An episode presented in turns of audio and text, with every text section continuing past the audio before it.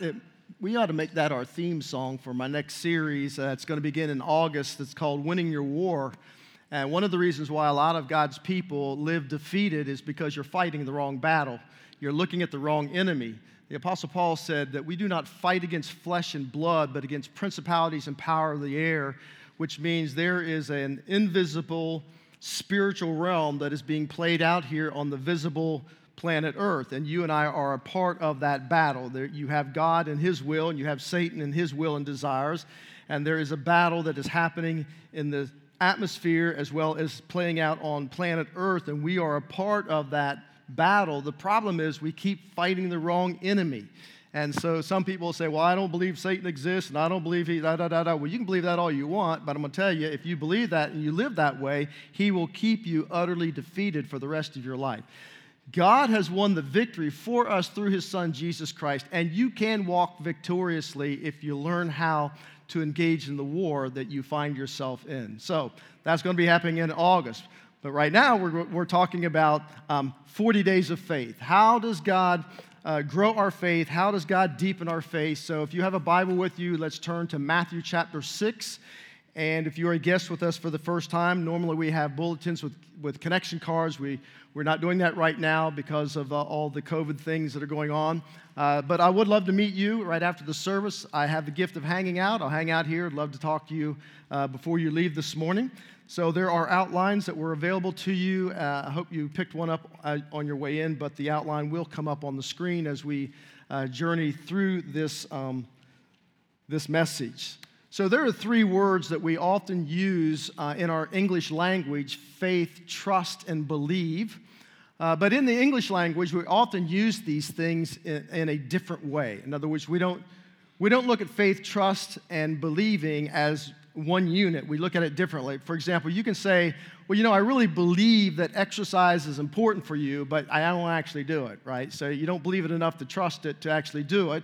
Or you can say, well, you know, I really believe that Bigfoot actually exists. And I want to tell you why I believe that because I actually saw him. Well, at least I thought I did. Uh, when I was uh, about 12 years old, my cousin uh, lived on a farm in Granville. And so there were three of us, and we had just uh, gone to see Bigfoot movie. And uh, so we were spending the night outside. They had a, a, a above ground pool that had this huge um, railing around it and deck and all that. So, but it's like, you know, 100 yards from the house. So we decided to stay out on the deck that night. And as we're out there and we've seen Bigfoot movie and we're just, you know, we're on high alert because we knew Bigfoot's going to be around. So then all of a sudden, the, the, the uh, trash cans at the back of the house, you couldn't see it because it was in the dark. They started crashing and rumbling. I mean, it's like, what is the heck going on? We just knew it was Bigfoot, okay? So our escape plan was uh, one of the guys that was with us, his name also was Greg, and Greg lived about 300 yards from the pool to his house across the field. So we decided to make a dead run across the field to his house, outrunning Bigfoot so we would not be consumed uh, or mangled by Bigfoot. And so we set out, we did. We were just running across that field. Nobody's looking behind them. We get to Greg's house and we narrowly escape, and we just knew Bigfoot. I just, I know I felt him like breathing on the back of my neck, and we're just moving, moving, moving. Well, it turns to time. Uh, found, I found out the next day it really wasn't Bigfoot. It was actually um, my cousin's dog that was in the trash cans, and but, anyways, I believe, I believe. So, you can have faith uh, that an airplane can fly, but until you're willing to trust it enough to get aboard it and, and let it take you somewhere, uh, then you really don't have faith that, that's being exercised, that you're willing to trust something in order to take you from point A to point B. My, my point is this when you come to the Greek language, which is what the Bible is written in, Koine Greek, the word faith, trust, and believe all comes from the same root word, pisteo, and so they're, they're looked at upon as being linked together. So, for example, you can say, you know, I believe that Jesus is the only way to heaven, that He is the way, the truth, and life. No one can come to the Father but by Him. You can believe that, but the Bible says in one place, you know, if, if you put your, if you believe that Jesus is the Son of God, you shall be saved. But the word believe just doesn't mean a mental assent. Well, I believe that Jesus is the way. No, it means more than that. It means you have to put your faith and your trust and your hope in Him alone as the payment for your sin debt before God. And that's the way that you incur salvation and entrance into God's presence. So when you, when you hear those three words, we tend to think of them in the English language as different words, but in the Greek, they're all one and the same. And here's why this issue of faith is so, so important. As we've said every week, faith is your lifeline to God. Hebrews 11, 6 says that without faith, it is impossible to please God. And so it is your faith, your trust, your confidence in God that releases his power and resources from heaven to earth. How Jesus taught us to pray. Thy kingdom come, thy will be done on earth as it is in heaven. And by the same token, if I do not exercise faith, I have very little confidence or trust in my Heavenly Father, I will shut down the supernatural activity of God in my life because I'm not exercising the faith that I need. For example, there were times when Jesus would go into a town, and it says this that Jesus desired to heal far more people than he could have opportunity to heal because it wasn't because he didn't have the desire, but he was restricted, and the restriction came because of the unbelief of those who were residing in that town. And so faith is very, very important to us. And faith is more than just, you know, well, yeah, okay, I believe God can do it, and, and I think He can, and He might, and, and someday it'll happen. No, it is, it is profound trust and confidence in your Heavenly Father to the point that you are willing to trust Him with your entire existence. And so, uh, God's goal in growing our faith is to establish and deepen deepen our trust and our confidence in Him in every hour, every area of our life. So we've defined faith as this faith is simply outrageous trust in God. I'm just going to trust God in outrageous ways. I'm leaving all the details up to Him. I'm just trusting in what He says, and I'm going to follow what He says. And so faith really is look, I have faith that God can do it, I believe that He will do it, and I will trust Him to do so. That's how those three words, faith, believe, and trust, are intermingled with one another in the Greek language. It's not one without the other, it's all three of them combined as one. So we are looking at the five catalysts by which God grows and deepens our faith. Now, you're not going to find this list in the Bible, but if you hear people's faith stories about how they grew in faith, or maybe they were, they were struggling with their faith, or they were faltering in their faith, you're gonna, you're gonna hear these five areas come up every time in the story, and it may be more than one, or maybe two of them or three of them, uh, but somewhere along the line, you're probably gonna hit on all five. So, the very first one we said is listen, one of the ways that God grows and deepens your confidence, faith, trust in Him to the point that it literally changes your life is through practical biblical teaching, right? At some point in my faith story, it was listen, I didn't grow up in a Christian home, never had a Bible in our house, never heard the Word of God, but somebody invited me to church. I went to church, I heard the Bible being taught in a very practical, real way, and I thought, I never knew that was in the Bible. I never knew that could be applicable to my life. And so you began applying those things to your life, and you noticed in your life that as you were applying those things, your life began to change, your faith began to grow. So, the only way our faith grows, Jesus says, is not just by having mere head knowledge of the Bible. You can, you can memorize 10,000 verses and not have any of it translate in a change in your life. You have to apply what you're hearing. Nothing changes until you make application, was Jesus' point that we looked at in that message. And so our role is applying what we, what we learn. So we are attaching a faith factor to each one of these. The faith factor is simply this when my obedience interchanges with God's faithfulness, my faith begins to grow. Now, the, what we looked at last week is the second way that God grows our faith, and that is through providential relationships. And that word providential simply means these are not relationships that you establish, but these are relationships that God established for you by bringing somebody into your life who was instrumentally used by God to help your faith to grow. Maybe to begin your faith, maybe to help your faith grow, to mature your faith. And so God uses people to move our faith forward. God never meant for us to take this faith journey alone. That's why the Bible talks so much about community because community is vitally, vitally important in our faith walk. So, our faith factor last week was when I see God's faithfulness in someone else's life, then it's easier for me to trust God with my own life. So if I sit back and say, well, I don't need anybody in this faith walk, I don't need anybody in this faith journey, I, I can do this all on my own, that, that's pure pride. All right, so God has wired the church so that we need one another. You need my spiritual gifts. I need your spiritual gifts. I need your talents and abilities. You need mine.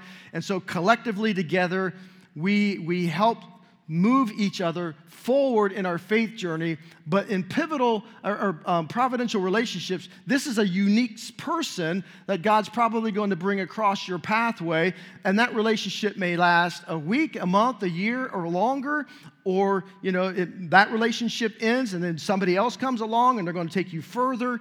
And so, as I look back over my life, I can name names of people that God has brought into my life who have helped me in moving forward in my faith walk with God. So today we're going to talk about the third uh, catalyst that God uses, and it is called private disciplines. Private disciplines. Now, the moment you hear that word discipline, you already don't like it, right? That's a horrible word. I don't want to be disciplined. I don't like discipline, right? So, um, because it takes you back to that haunting moment when your parents disciplined you for misbehaving right so all i remember is my, my dad getting out the belt or my mom getting the switch or you know whatever it is for you uh, as you were disciplined as a child and so we define discipline you know these are the things that i know i'm supposed to do but i really don't want to do it so, so we, we hear about discipline in a lot of different areas of life. You know, I, sh- I know I should be more disciplined and get up earlier and eat healthier and, you know, exercise more and spend m- less money and budget better and spend more times with more time with my kids. And I should be disciplined to spend more time with my wife and to help out around the house. And the list can go on and on and on until it's, it's kind of daunting. And you can push the envelope so far that you're like, oh, when I think about my, my own personal discipline, I'm just a loser, I'm a slob, I, you know, I, I just, uh, I'm a slacker. And then you meet somebody who's like far more disciplined than you. Now, at first, you're kind of inspired, but then as you get to know them, you're like, oh, you disgust me. Like, uh, and when I'm around you, I feel so guilty about myself. I feel so horrible about myself because I'm just not nearly as disciplined as you are. So let me say two things about discipline uh, out of the gate. The first one is a, a warning, and that is what may begin as a discipline has the opportunity to end up becoming something pleasant or something that is obsessive. For example, some of you, um, like my wife, uh, her mom was a beautiful pianist, uh, but her mother played by ear. Like, so she, she, I mean, she was, she could rip up a piano. So she wanted her daughters to learn how to play piano. And so what happened? They get piano lessons, and you got to sit there for hours practicing, right? Well, what if you don't want to practice? You, you know, you got to have the discipline of practicing and practicing and practicing if you're going to be proficient at playing the piano. And so, you know, your parents are constantly on you. Oh, I don't want to play today. You know, my pinky hurts, or I, you know, I, I've got this going on, and I don't have time. And so your parents are constantly. But then after a while, if you continue on, it, it kind of takes over, and now you do it for pleasure. And now, as an adult, you may sit down and play the piano just as something that is, you know, self-soothing. It is just like your own time, your own space. It kind of rejuvenates you. But if you're not careful, uh, you can take something and it can become an obsession. For example, I know people who run, like, if they don't run 10 miles a day, they're just like, oh, I, I just can't live if I don't run 10 miles a day. Um, you know, I, I'm, I, I spend quite a bit of time in the gym, but, you know, people, there are people there who are obsessed with it.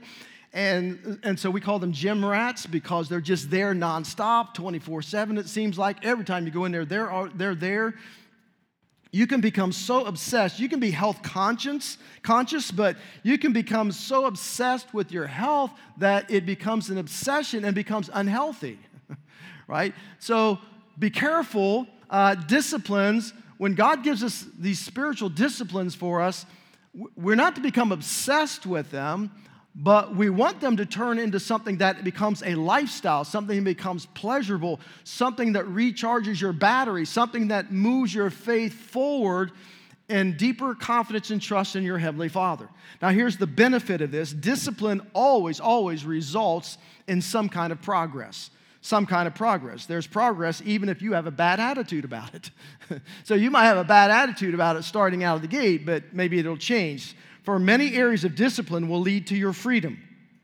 For example, if you're disciplined with your finances, uh, you will learn how to build financial margin in your life. And when you build financial margin, the greater the financial margin in your life, the less worry, the less stress, the less anxiety about money, and there is greater freedom in your life than if you are not disciplined with money and you're way over in debt and now you're filled with stress, worry, and anxiety about your finances and you can't get away from it because it's with you 24 7. So you, you see the difference, right? So somebody who's disciplined builds the margin. Those who are not disciplined will not build the margin. Those who are disciplined will not have the fear, worry, and anxiety. They have freedom. Those who are not disciplined will not have freedom, but they have fear, worry, and anxiety about, about their finances. So, as we go through these disciplines, um, it's really about delayed gratification. Sometimes we have to delay things in order to benefit from that which God's trying to do in our lives. But inside of us, we're like, oh, but this is what I want to do, this is what I want to do. So, discipline comes down to I'm going to do what I'm supposed to do, even though I really don't want to do it, because later on, I know it's going to free me up to do what I need to do, and, and it's going to result in some positive benefits. So here's how I'm going to define this on your outline. Here's how I'm going to define spiritual disciplines. This is what we're going to be talking about today. Spiritual disciplines is this: any activity that can help me gain power to live life as Jesus taught and modeled is a spiritual discipline. This is, this is God's goal. God wants you walking in the power of the Holy Spirit. God wants you walking in the power of God and learning how to tap into God's resources that He desires to give and He wants to give, but normally He gives those resources as a result of we honoring Him. And this is what Jesus is going to talk about in Matthew chapter 6. So let's start in verse 1, Matthew chapter 6. Jesus says this. Remember, this is the Sermon on the Mount, and Jesus is giving practical stuff here, practical application in the Sermon on the Mount. Not just like your pie in the sky kind of thing, but here's, here's, here's how God operates, here's how the kingdom operates. He says, Be careful not to do your acts of righteousness before men to be seen by them. If you do, you will have no reward from your Father in heaven. Now, the, the, the, phrase acts of righteousness, this is these are private disciplines. These are things that you do privately. Now, you may do these things publicly, but you need to do these things privately um, if you're going to move forward in the depth of your faith and your trust and your confidence in your Heavenly Father. Because your Heavenly Father is going to see you doing these things. And notice what Jesus said very clearly He says He will, he will reward you. You say, well, how, how's God going to reward me? Well, I'll touch on some of those, although we don't know the full extent of what Jesus was saying when he used the term reward. But there are certainly some benefits that we know uh, that come as a result of these spiritual disciplines in your life. And you say, well, I'm not going to do anything to get a reward from God. Well, that's fine and well, but God says, you know, I will reward you. So when you listen to people's faith stories, you're, you're going to pick up on some of these spiritual disciplines that are a part of their life that help catapult their faith to a whole new level. Because remember, if you don't do these things privately, your faith is going to get to a certain level and you're going to get stuck and you're just going to be there. And you say, Well, I, will just, I'll just sit there that level of faith for the rest of my life. Well, that's not God's goal for you. God wants you to step into your destiny, but you're going to have problems stepping into your destiny if you're not willing to move with Him. And moving with Him, remember, is going to cause you to go outside of your comfort zone. You've got to learn how to be uncomfortable being un, or comfortable being uncomfortable because God's trying to move you up in your your depth of trust and confidence in him and growing your faith. So here's the first one is this. Private generosity leads to public blessing. Private generosity leads to public blessing. Look what Jesus says. So, when you give to the needy, do not announce it with trumpets as the hypocrites do in the synagogues and on the streets. Now, who are the hypocrites he's referring to? He's referring to the religious leaders of his day, the scribes and the Pharisees, and we'll talk about that in just a minute. And, um, and on the streets to be honored by men. I tell you the truth, they have received their reward in full. But when you give to the needy, do not let your left hand know what your right hand is doing, so that your giving may be in secret. Then your Father who sees what is done in secret will reward you. Generosity, for me, began out of gut wrenching, sheer discipline. When I became a believer, and I wasn't raised in a Christian home, my wife was, and, and uh, you know, giving was just a part of their lifestyle, was not a part of my lifestyle. And so I'm thinking, well, why in the world would I give my hard earned money away? And, and uh, you know, and one of the ways that we tend to give uh, when we see people in need is we give on the basis of does this trigger something in my heart? You know, do I see this person who's needy and um, I may think to myself, well, they probably don't really need anything. They, are they're, they're probably, you know, like somebody probably put them out here and, uh, you know, they just beg. I've seen this on TV where people go out and beg and they make all kinds of money and they go and, you know, get in their Rolls, er, not the Rolls, but their Mercedes after they're finished. So, uh, so I'm not going to give to that. But then I see something over here that triggers my heart. And so, but this is near and dear to my heart, so I'll give to this. And so we tend to base our generosity on what pulls against our heartstrings. So, what Jesus is describing here is this. In his day and time, if you went to the synagogue, which was kind of lo- the local church in the t- different towns, or you went to the temple, people who were born blind, for example, they, they, there's no social security, uh, there's no you know, social um, help out there. So it was up to your family to take care of you. So they would take you and they'd set you on the street corner by the synagogue or by the temple, and there you would beg. That's what you would do all day long. You would beg for food, you would beg for money. And so what happens is that when people are coming to the synagogue to worship, on Saturday, that was their Sabbath, or to the temple, they brought extra money. Now, every good Jewish person already gave to the temple and to the priest or the synagogues and the priest to help keep the synagogue and the priest and you know going. So that was about you know anywhere usually about 18% of their income. Then there was temple tax on top of that. So about 23% of their income right off the top went to the temple and the priesthood and so they would bring a little extra money so that if they're walking down the street to synagogue or temple and they saw somebody who was there begging and there was kind of a tug at their heartstring, they would give that they would give what was called alms. We call it an offering. An offering is anything above the tithe. And so they would give alms to that person or maybe to several different people as they were making their way into their place of worship. This is what Jesus is talking about. And so Jesus is saying, well, but don't be like the scribes and the Pharisees who, when they give to people, they make a big fanfare about. They want everybody to notice. Like sometimes they would ring a bell, or sometimes they'd call attention to themselves and they're giving to somebody. They want everybody to notice so that people will go, Oh, look how generous he is, or look how generous she is. And Jesus says, Here's their reward. Their reward is the, the applause of humanity. And that is all their reward.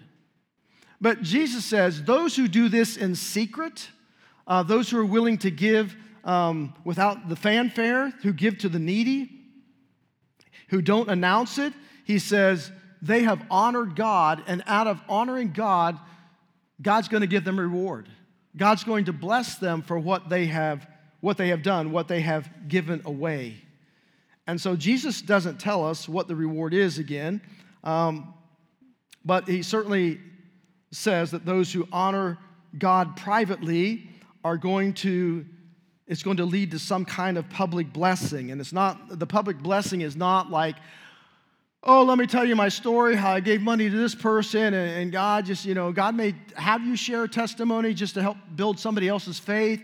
But it is, God is simply saying, I will always honor you with a reward for what you have done. And then it says, that if you want to put it the bottom line, it's like you can't outgive God ever. And uh, for, for me, that was a big pushback, right? So when, when I was confronted with giving to the church and giving to people, I'm like, mm, no, right? Mm. My wife, God's instrument of use, who became the Holy Spirit, uh, said, oh, yeah, we are.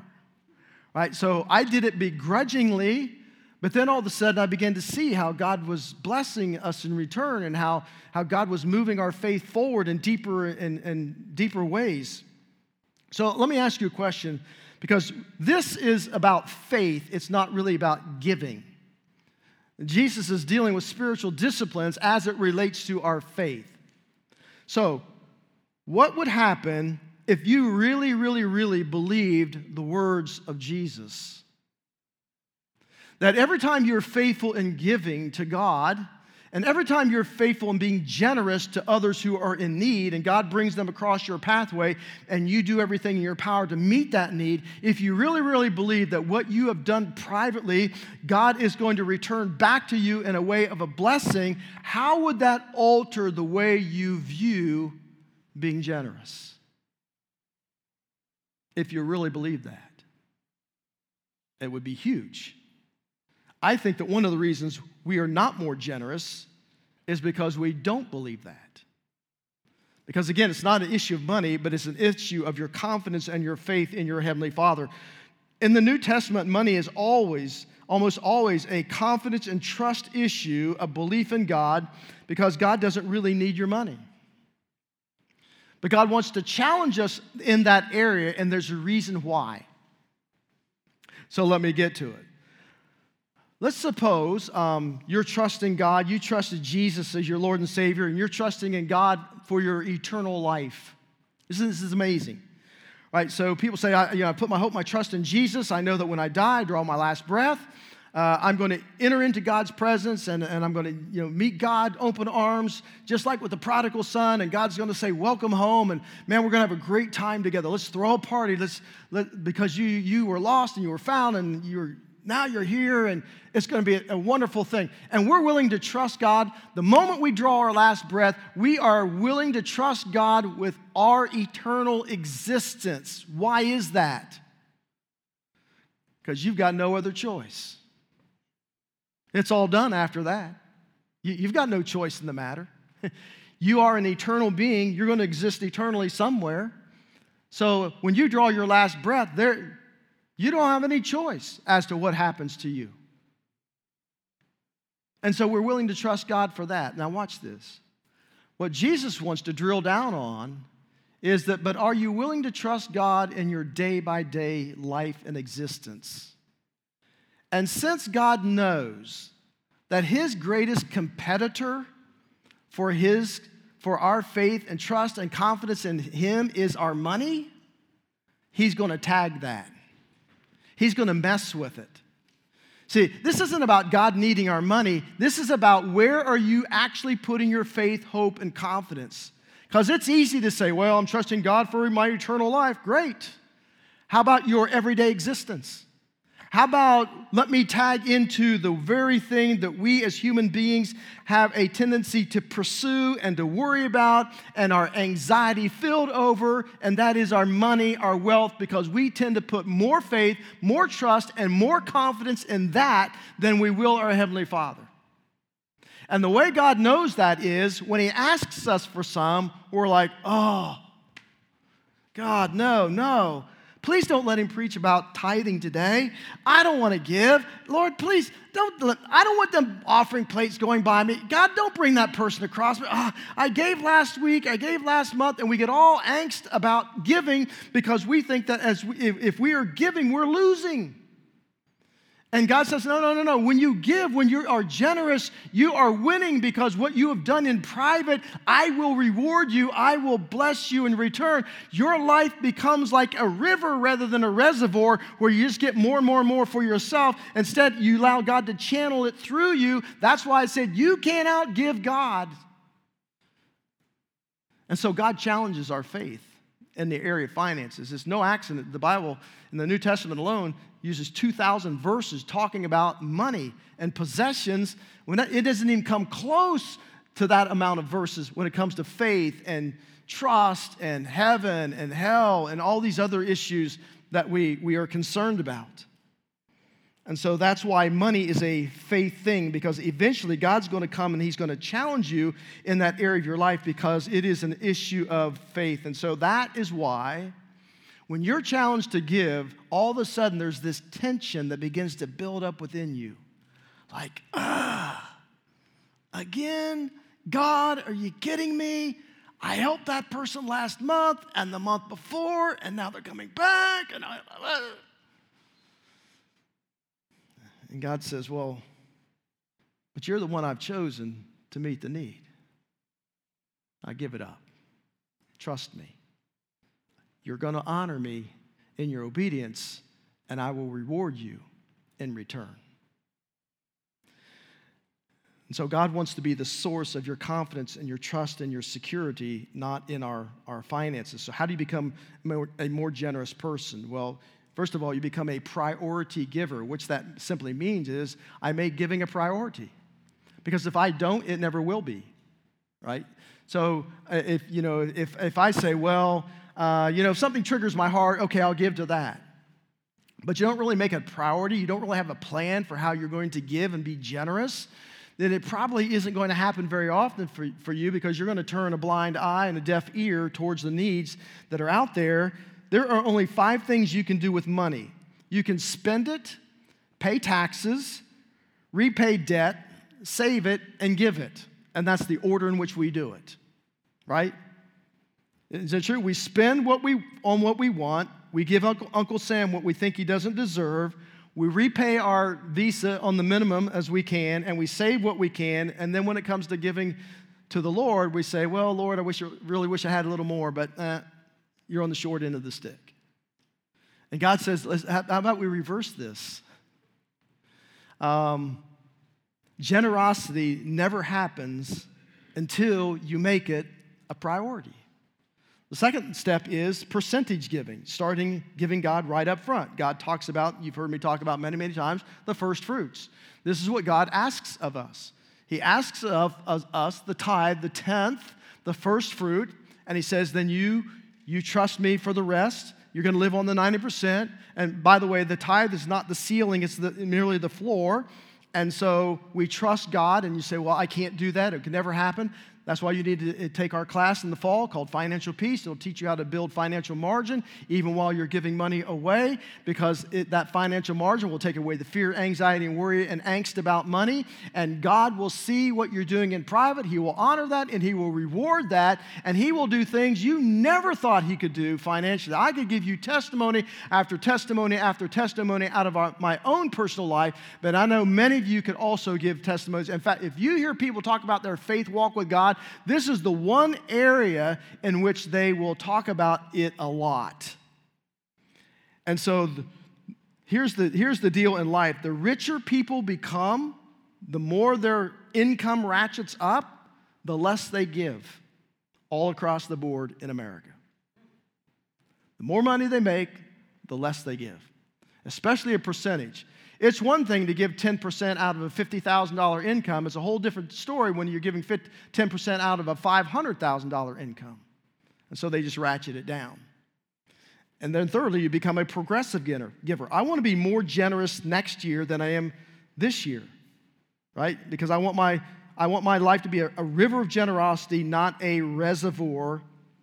And so when you mature in your faith and you begin telling your story, Listen, when you stop viewing money as the goal and look at it as a tool in the hands of God to deepen your faith, trust, and confidence in Him, then you view money from a whole different perspective and you view life from a whole different perspective. And it is at that point uh, you say, you know what, I'm not going to trust in riches, but I'm going to trust in the one who richly provides. Because I have that much trust and faith and confidence in the Lord. All right, here's the second private discipline. You're just like, get off that giving. Okay. Private prayer, private prayer leads to public peace. Here's what Jesus goes on to say. And when you pray, not if you pray, but when you pray, do not be like the hypocrites, for they love to pray standing in the synagogues and on the street corners to be seen by men. I tell you the truth, they have received their reward in full. But when you pray, go into your room, close the door, and pray to your Father who is unseen. Then your Father who sees what is done in secret will what? Reward you. And when you pray, do not keep babbling like the pagans, for they think they will be heard because of their many words. Do not be like them, for your Father knows what you have need of before you even ask Him. Now, the type of prayer Jesus is talking about here is not the kind of prayer that most of us do most of the time, and it's what we call on the go praying, right? You're in your car driving, you're praying. Nothing wrong with that. You ought to be in the spirit of prayer. I'm going to try to be in the spirit of prayer all day long, but that's the only prayer. He's talking about you're going to take one of the pre- most precious commodities you have, time, and you're going to carve out a space of time, and you're going to give that to your Heavenly Father alone. All right, so um, you may, you know, we, you may run out of time. Uh, well, you're going to run out of time before you run out of money. I can tell you that. So he says, then your heavenly Father who sees you, he says, he will reward you. And uh, this is not some mystical um, devotional time. Uh, there is just something very, very honoring to God when we say, Lord, I'm going to take one of my most precious commodities is time, because here's what people say all the time I never have enough time, never have enough time, so, so busy, so, so busy so much in my calendar, so much on my, I can't put one more thing in my calendar, one more thing in my calendar. Guess who gets pushed to the back of the calendar? God does. So we try to make up for that by saying, well, I'll, I'll pray while I'm driving to work, or, you know, I'm going to pray while I'm going to school, or I'm going to pray while I'm, and that's the only praying we do. The problem is, you have a real, real difficult time hearing from God when you're always praying on the move and there is distractions and noise all around you you're going to have a very difficult time hearing the voice of the Holy Spirit. And remember, God is all about relationship. It's not just what I can get out of God, it's about relationship. Most of our praying on the go is all about God, give me, give me, give me, help me, help me, protect me, protect me. And uh, I need this, this, and this. And God loves you to pray about those things, but it's not the only kind of praying that we do. And so Jesus comes along and says, listen, when you take a slot of time and it's, it's you're not taking this slot of time because there's an emergency in your life, you're not carving out this time because the world's coming to an end. You're just carving out this time because you want to be with your Heavenly Father. He says that is so honoring to God, and God will reward you for that.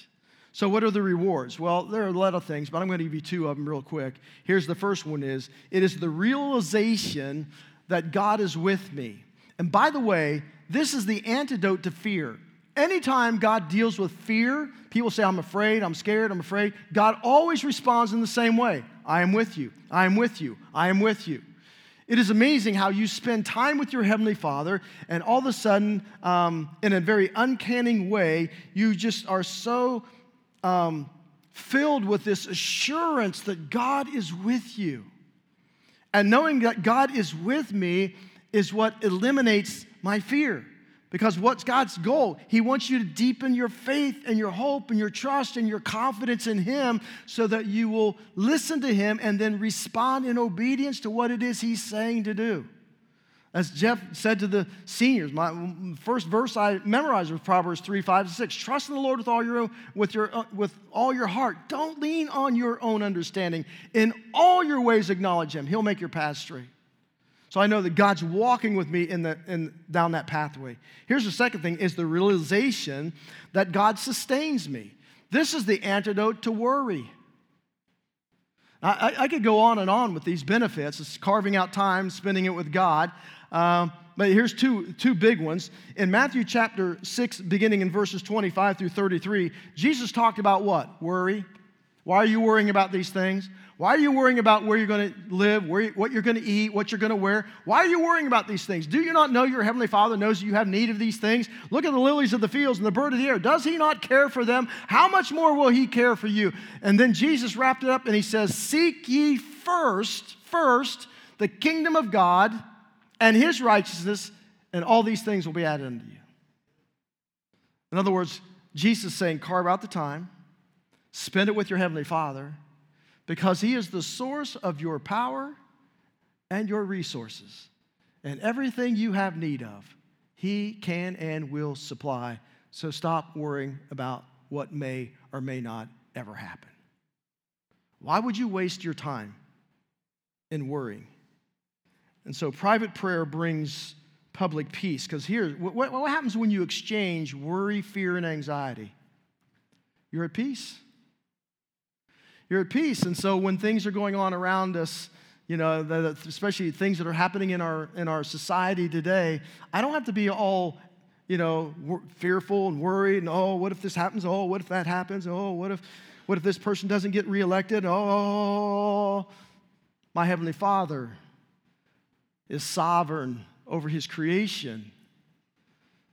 Nothing goes outside the realm of His control. Nothing catches him by surprise. If I put my faith, hope, and trust in him as a child of his, nestled up in his lap, I can walk with peace. And when you walk with peace in the midst of turmoil, it makes a lot of people nervous, especially believers. They're like, Well, don't you understand what's going on? Don't you read the headlines? Aren't you watching the news? Don't you see what's going on? Absolutely, I do. But I'm not putting my hope and my trust. As, as someone once said, God doesn't ride on the back of an elephant or a donkey. God came into the world through his son, Jesus Christ, to take over. This is his kingdom. And his kingdom will, will expand itself as God's will and desire. And you and I are a part of that process. And we'll be talking about winning your war and how, we, how that all fleshes out. But I'm just here to say you, listen, if, if you, if, Sometimes God's going to ask you to do something and you're going to like, I don't want to do that. I don't want to do that. Well, if that's your attitude, then don't ever have kids. Right? So, uh, those of you who are parents, you, you know this. Um, it's amazing how you you ask your children to do something that they're not willing to do. But as a parent, you know the difference between the wisdom of a parent and the wisdom of a child.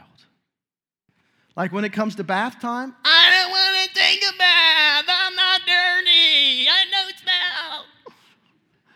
It's amazing how people who are dirty and smelly never realize it about themselves. But so you argue and argue, you finally get them in the bathtub, and because you, as a parent, the wisdom is, you know, hey, it's not just about getting them clean. It's not just about ridding them of the odor, but it's about good hygiene that leads to personal, he- personal health. And, and so, because the wisdom of the parent overrides the child, you get it. Finally, you get them in the tub, and then you have to argue to get them back out because they're having such a good time. Do you not see this relationship between our Heavenly Father and we? We are the kids. I don't want to do that, God. God's saying, I know you don't understand. I see the wisdom of this, but I'm telling you, if you do it my way, it will work out for your greatest benefit. Here's the last one, and uh, this is about fasting. This is one of the things we don't do much, uh, most people. Private fasting leads to public wisdom. Private fasting leads to public wisdom. And so Jesus went on to say in verse 16, When you fast, do not look somber as the hypocrites, for they disguise their faces and show men they're fasting. I tell you the truth, they have received their reward in full. But when you fast, put, on, put oil on your head, wash your face, so that it will not be obvious to men that you are fasting, but only to your Father who is unseen. And your Father who sees what is done in secret will reward you. When you honor him, he's going to reward you. So, what is fasting? Fasting is a deliberate abstinence from some form of physical gratification for a specific period of time in order to achieve a greater spiritual goal. Now, when we think about fasting, we automatically think about a food fast, and that may be, uh, may be it. You might be fasting from food, or you can do all kinds of fasts. You can fast from TV, you can fast from binging on Netflix, like some of you, or name, nameless, are doing, and or maybe from social media and, and the news, which I would suggest in our day and time right now, you need to fast from social media and the news. Uh, you'd be a whole lot happier person. So when you fast, you say to yourself, you know what? I, I need to hear from God. Here's the key about fasting is that if you want to experience spiritual breakthrough in your life, it will only come by fasting. Jesus said there are some things that only come by prayer and fasting, and that's one of them. You're, you're going to find spiritual breakthrough because you fast. So let me very quickly, I only got a couple minutes, a few minutes left to explain why that is. 1 Thessalonians chapter 5 and verse 23. I want you to listen very carefully what the Apostle Paul says. Uh, he says to his readers, he prays that they would be sanctified and preserved in their spirit, soul, and body. Now, notice the order not body, soul, and spirit, but spirit, soul, and body. And the reason he he uses that order is because God has designed us to live from the inside out, not the outside in. See, if I look at myself as nothing but a body that houses a soul and a spirit, then I will spend my entire life caving into the appetites of my body. And your body has some very unhealthy appetites. And so, what we do is we try to change these things, these coping mechanisms, these addictions, these habits, by, by changing our surroundings or changing our circumstances or, or, or you know, uh, changing our environment. If you want to change in life, it works from the inside. It's spirit living through the soul, living through the body. Your soul is your mind, will, and emotions. So your spirit is your God contact. It's your God awareness. Your soul, mind, will, and emotion is your, is your self awareness. And your body is your environmental awareness. And the reason why so many people have messed up bodies is because you got messed up soul. And the reason you have a messed up soul is because you have a messed up spirit. So, what we try to do is we try to correct the flesh with the flesh and wonder why it doesn't work. See, um, if you want to, if you really want to change and have spiritual breakthrough, is that you have to come under the control of the Holy Spirit. Remember, the Apostle Paul said in Galatians chapter 5 there's only one or two ways you can live your life either under the control of the flesh or the, under the control of the Holy Spirit. The flesh is those, those bodily appetites, those, those um, thought processes that were coping mechanisms to get what you wanted and desired and thinking it would do you well and benefit you, only to find out that it doesn't. So we try to, we try to change a lot of things about our, our environment and our body or whatever, but we're, we, are we are not tagging into the correct area. So let me, let me give you the process this way. Um, I love popcorn. Absolutely love, love, love popcorn. And so here's what you cannot do with a popcorn kernel you cannot put it in your mouth and bite down on it with your teeth in order to find out what's in the center of it, or it'll break your tooth. But here's the amazing thing about popcorn kernel. In the center of the popcorn kernel, there is moisture.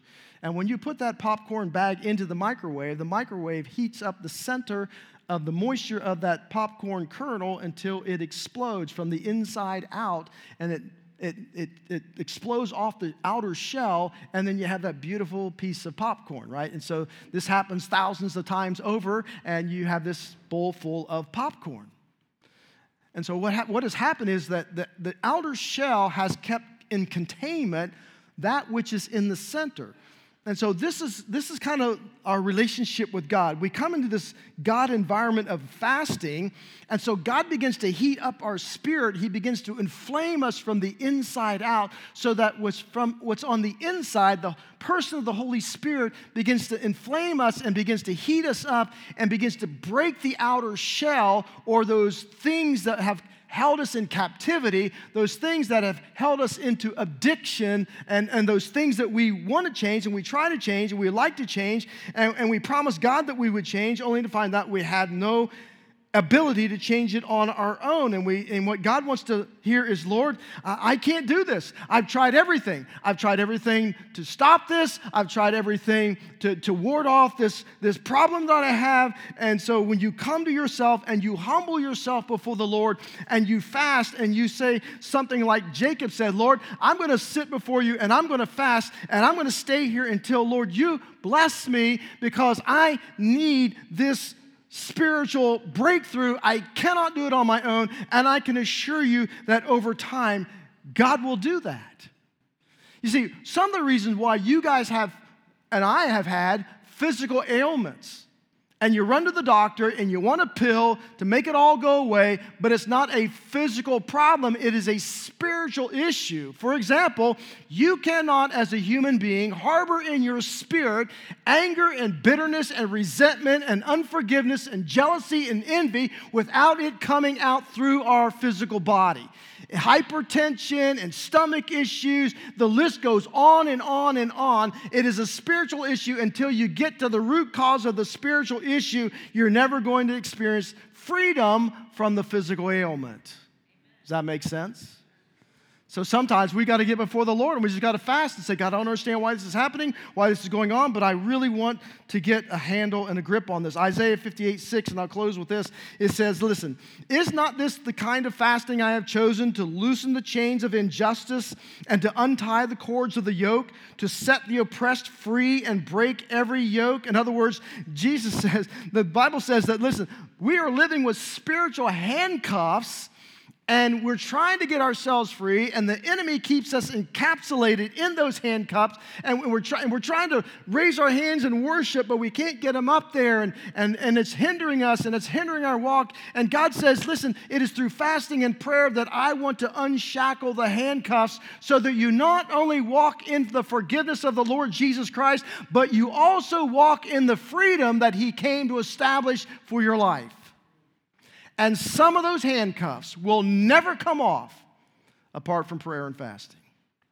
And God says, What I see you do in private, that honors me, and I will reward you by setting you free. So here's our faith factor for this morning. When God blesses my generosity and He answers specific prayers or speaks a word of wisdom to me, my faith is strengthened. My faith is absolutely strengthened. Now, our mission of our church is to help you take your next step with God. So let me just give you your next step in these areas generosity. Um, maybe you need to begin as a priority giver. Maybe you just need to progress in that. Um, maybe you, you know, you're struggling in this area of being generous. And God would say, listen, just listen to me. I'll bring, the, I'll bring the need across your pathway, and I want you to meet the need, whatever it is. Don't balk on it. Don't question me about it. Just do it because when you do that in private, you are honoring me, and I'm telling you, I'm going to reward you. And there are many, many different ways God can reward you.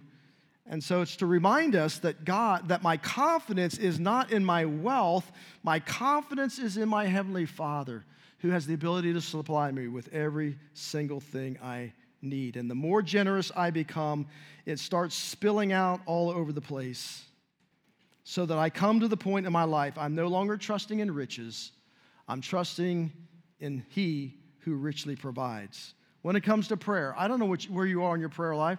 Do you carve out time for the Lord?